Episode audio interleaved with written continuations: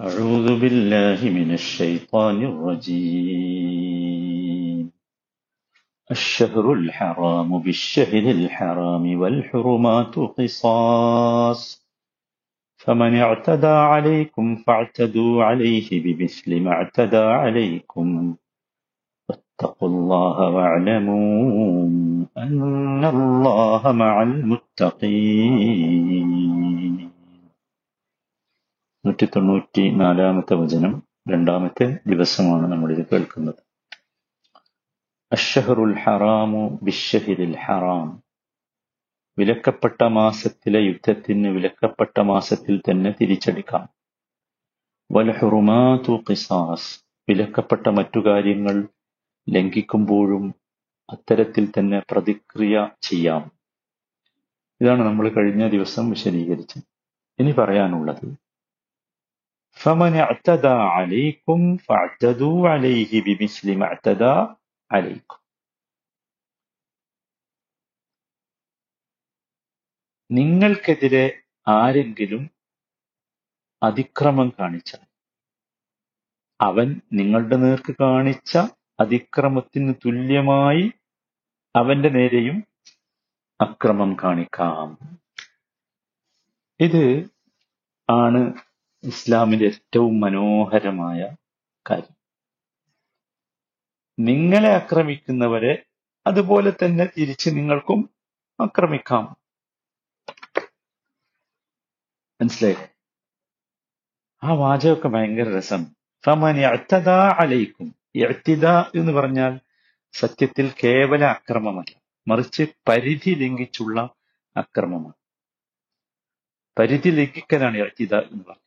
അത് ഏത് വിഷയത്തിലായാലും ഇടപാടുകളിൽ പതി പരിധി ലംഘിച്ചാൽ സമ്പത്തിന്റെ കാര്യത്തിൽ പരിധി ലംഘിച്ചാൽ കൊലയുടെ കാര്യത്തിൽ പരിധി ലംഘിച്ചാൽ യുദ്ധത്തിന്റെ കാര്യത്തിൽ പരിധി ലംഘിച്ചാൽ അഭിമാനത്തിന്റെ കാര്യത്തിൽ പരിധി ലംഘിച്ചാൽ ഇതൊക്കെ എഴുത്തിത അങ്ങനെ നിങ്ങളോട് ആരെങ്കിലും ചെയ്താൽ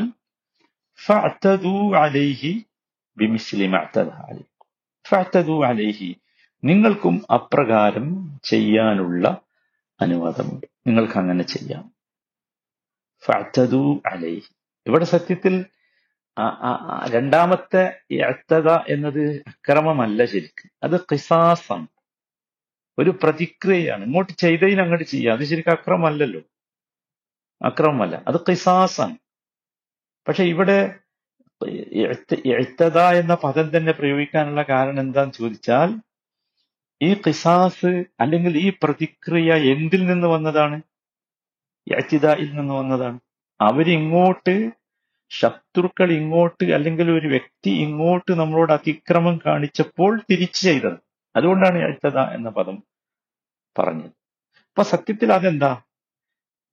അത് നിങ്ങളുടെ അവകാശമാണ്. നിങ്ങളെ ഇങ്ങോട്ടൊരാൾ അതിക്രമിച്ചാൽ നിങ്ങളുടെ അവകാശമാണ് തിരിച്ച് അവനെ ആ രൂപത്തിൽ ആ നാണയത്തിൽ തിരിച്ചടിക്കുക എന്ന്. അത്രയേ ഉള്ളൂ. മനസ്സിലായി? ഖിസാസ് യഥാർത്ഥ എന്തല്ല? അക്രമമല്ല. ഖിസാസ് വലക്കും ഫിൽ ഖിസാസി ഹയാത്തുൻ എന്ന് പറഞ്ഞു ഖിസാസ് ജീവനാണ്. ജീവൻ ഹനിക്കലല്ല. അവിടെ ഖിസാസ് എന്ന പ്രതിക്രിയ ഇല്ല എങ്കിൽ സമൂഹത്തിൽ ഒരുപാട് അശാന്തി വരും. കൊലകളും കൊള്ളിവെപ്പുകളും നടക്കും. അതുകൊണ്ടാണ് അത് ഹയാത്ത് എന്ന് പറയുന്നത്. അപ്പൊ കിസാസ് ഒരിക്കലും എന്തല്ല? അക്രമണം അപ്പൊ ഫഅ്തദൂ അലൈഹി. നിങ്ങൾക്ക് അവനോട് തിരിച്ചു ചെയ്യാം. തിരിച്ചു ചെയ്യാം. പക്ഷേ തിരിച്ചു ചെയ്യുമ്പോഴും ഇസ്ലാമിന്റെ മര്യാദ നോക്കൂ. ബിമിസ്ലി മഅ്തദാ അലൈക്കും. ബിമിസ്ലി മാറ്റതാ അലൈക്കും. നിങ്ങളുടെ നേർക്ക് കാണിച്ച അതിക്രമത്തിന് തുല്യമായി. ബിമിസിലി അത്രേ പറ്റൂ. അത്രേ പറ്റൂ. അധികം പാടില്ല. സുഭാന നോക്കൂ എത്ര മനോഹരമാണ്. എത്ര വലിയ സമാധാനമാണ് യഥാർത്ഥത്തിൽ ഇസ്ലാം കാക്ഷിക്കുന്നത് എന്ന് ആലോചിച്ച് നോക്കൂ ബിമിസിലി മാറ്റത അലൈക്കും. ബിമിസിലി ഈ ബി എന്നത് അൽബ ഉലിൽ ബദൽ എന്നാണ് ഈ അറബി വ്യാകരണ ശാസ്ത്രം പറയുന്നത്. എന്ന് വെച്ചാൽ എല്ലാ കാര്യത്തിലും എന്തുണ്ട്? അതിന്റെ രൂപം ഉണ്ടായിരിക്കണം. അതിന്റെ രൂപത്തിൽ അധികമാകാൻ പാടില്ല. അതിന്റെ രീതിയിൽ അധികമാകാൻ പാടില്ല. അത് ചെയ്യുന്ന സമയത്തിൽ അധികം വരാൻ പാടില്ല. അത് ചെയ്യുന്ന സ്ഥലത്തിൽ സമയ അധികം വരാൻ പാടില്ല. ഹറമിലാണ് നിങ്ങളോട് അതിക്രമം ചെയ്തെങ്കിൽ അവിടെ ചെയ്തോ. പവിത്രമായ വിലക്കപ്പെട്ട മാസങ്ങളാണ് ചെയ്തെങ്കിൽ അവിടെ ചെയ്തോ. നിങ്ങളുടെ അഭിമാനത്തെ ക്ഷതപ്പെടുത്തിയെങ്കിൽ അത് ചെയ്തോ? നിങ്ങളുടെ ഒരു അവയവത്തിനാണ് കേടുവരുത്തിയെങ്കിൽ ആ അവയവത്തെ കേടുവരുത്തി അപ്പുറത്തെടുക്കില്ല അതാണ് ബിബിസലി മഅ്തദ അനൈക്കും അതീതാകാൻ പാടില്ല. അത് ഇസ്ലാമിന്റെ ഒരു കണിശമായ നിയമമാണ്. കണിശമായ ഒരു നിയമമാണ്. നമ്മൾ എപ്പോഴും ശ്രദ്ധിക്കണം എത്ര മനോഹരമാണ്. എത്ര മനോഹര ഇത് നിങ്ങൾ ചിന്തിച്ചു നോക്കൂ. ഒരിക്കലും അധികം വരരുത്. അത്രേ ആകാവൂ എന്ന് പറഞ്ഞത് എന്തിനാ? കുഴപ്പമില്ലാതിരിക്കാൻ. കുഴപ്പമില്ലാതിരിക്കാൻ അത് ഈ പ്രത്യാക്രമണം നടത്തേണ്ടി വരുമ്പോൾ അതാണ്. അവിടെ നിങ്ങൾ ഒരിക്കലും പരിധി വിടാൻ പാടില്ല. പരിധി വിടാൻ പാടില്ല. പരിധി വിട്ടിട്ടുള്ള എങ്ങനെയുമാകാം? അങ്ങനെ ചിന്തി. നമ്മൾ കണ്ടിട്ടില്ല ലോകമഹായുദ്ധങ്ങളൊക്കെ സംഭവിച്ചപ്പോൾ ആറ്റം ബോംബുകളും അണുബോംബുകളൊക്കെ ഉപയോഗിച്ച രാജ്യങ്ങൾ നമ്മൾ കണ്ടു. അവരൊക്കെ വലിയ ആളുകളാ പരിധി വിട്ടല്ലേ ഉപയോഗിച്ചത് തിരിച്ചു ചെയ്യാൻ മറ്റുള്ളവരെടുത്തതില്ല അപ്പൊ അത്തരത്തിലുള്ള ഒരു പരിധി വിടലിനെ ഇസ്ലാം എന്ത് ചെയ്യുന്നില്ല അംഗീകരിക്കുന്നില്ല ക്ലിയർ ആണല്ലോ അല്ലെ ഏഹ് فمن اعتدى عليكم فاعتدوا عليه بمثل ما اعتدى عليكم ഇനിയോ നീ പറയുന്നതാണ് ഭയങ്കര. നിങ്ങൾ അള്ളാഹുവിനെ സൂക്ഷിക്കണം. എന്ത്? എത്ര ശക്തമാണ് വാചകം വത്തക്കുള്ള എന്നത്. മറ്റുള്ളവരോടുള്ള ഏത് തരം വിനിമയങ്ങളിലായാലും യുദ്ധങ്ങളിൽ പോലും അവിടെ എന്ത് വേണം? അള്ളാഹിനെ സൂക്ഷിക്കണം. തക്കവ ഉണ്ടാകണം. തക്കവ ഉണ്ടാകണം. അതുകൊണ്ടാണ് നോക്കൂ ഒരു കാരണവശാലും പിസാസ് വ്യക്തികൾക്ക് പാടില്ല. എന്തുകൊണ്ടാ? പരിധി വിടും. പരിധി വിടും എന്നതാണ് അതിന്റെ കാരണം. വ്യക്തികൾക്ക് പിസാസ് പാടില്ല. വ്യക്തികൾക്ക് പിസാസ് നടത്താൻ പാടില്ല. അത് സുൽത്താനാണ് നടത്തേണ്ടത്. ജഡ്ജിയാണ് നടത്തേണ്ടത്. മാത്രല്ല ഇസ്ലാമിക ശരീരത്തനുസരിച്ച് ലാ യുക്തസ്സു മിനൽ ജാനി ഇല്ലാ ബി ഹദറത്തി സുൽത്താൻ ഔ നായിബി. അത് ഖൗഫൻ മിനൽ ഇഅ്തിദാ ആണ്. ഖിസാസ് നടത്തുമ്പോ ഒന്നുകിൽ സുൽത്താന്റെയോ അല്ലെങ്കിൽ സുൽത്താന്റെ അസിസ്റ്റന്റിന്റെയോ സാന്നിധ്യം ഉണ്ടാകണം ജഡ്ജി വേണം അല്ലെങ്കിൽ അസിസ്റ്റന്റ് ജഡ്ജി വേണം. അതെന്തുകൊണ്ടാ? യാച്ചിതാ അതിര് വിട്ടുപോകുമോ എന്ന ഭയമാണ്. ഒരു വ്യക്തി വ്യക്തിയോട് ഖിസാസ് നടത്തിയാൽ സ്വാഭാവികമായി അതിലെന്തുണ്ടാവും? ആ ആക്രമിക്കപ്പെട്ടവന് സ്വാഭാവികമായി ഒരു വല്ലാത്ത പ്രയാസങ്ങളാവും. അപ്പോ അക്രമിയോട് കൂടുതൽ ഒരു ഇത് കാണിക്കാൻ സാധ്യത. അതൊന്നും പാടില്ല. അതാണ് അവിടെ വത്തഖുള്ള നിങ്ങൾ എന്ത് ചെയ്യണം? അള്ളാഹുവിനെ സൂക്ഷിക്കണം. അള്ളാഹുവിനെ സൂക്ഷിക്കണം.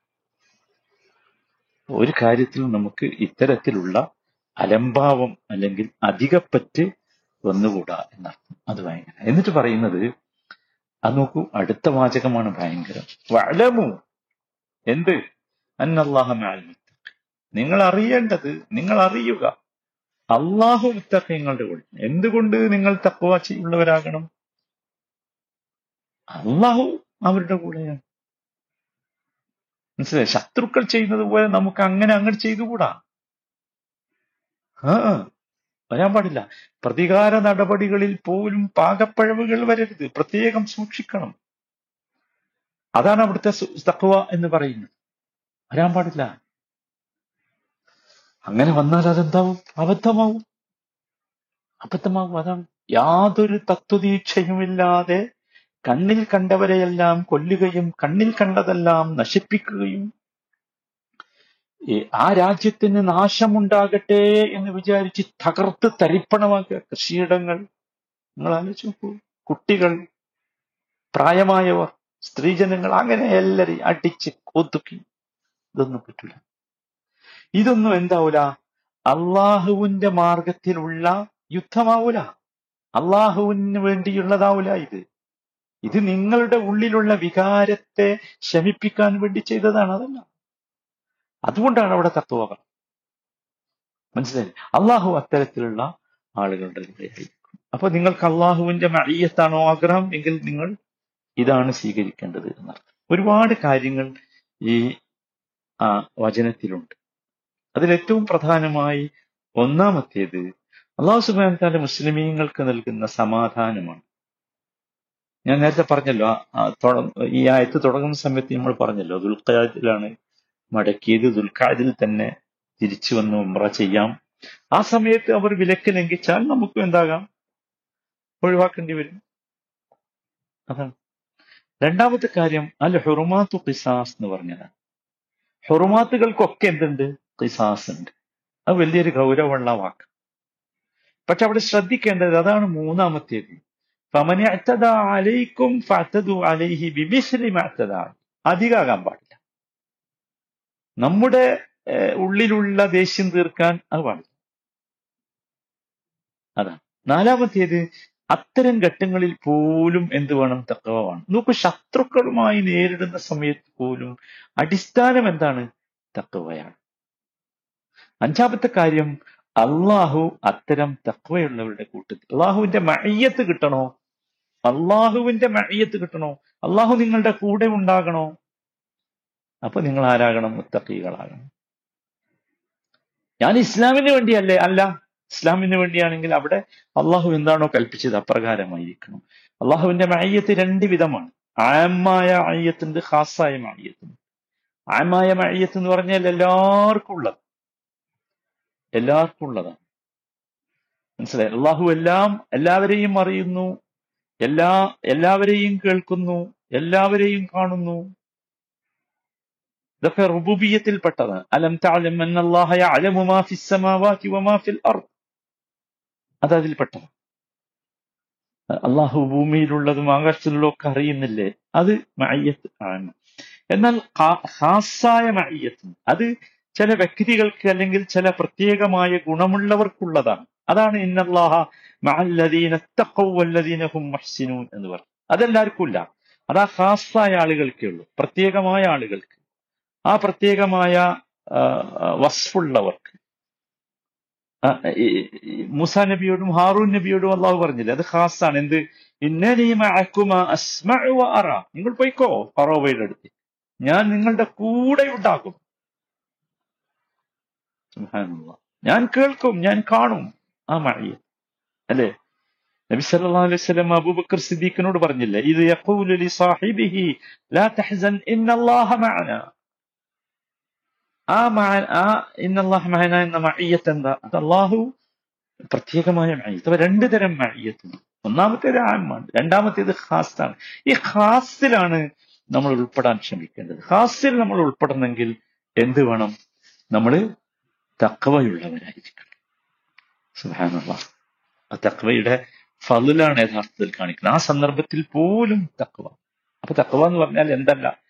നമ്മുടെ വസ്ത്രത്തിലോ അല്ലെങ്കിൽ നമ്മുടെ കച്ചവടത്തിലോ അല്ലെങ്കിൽ നമ്മുടെ വിനിമയ അല്ല അല്ല ശത്രുക്കളോട് പൊരുതുന്നിടത്ത് പോലും തക്കുവാൻ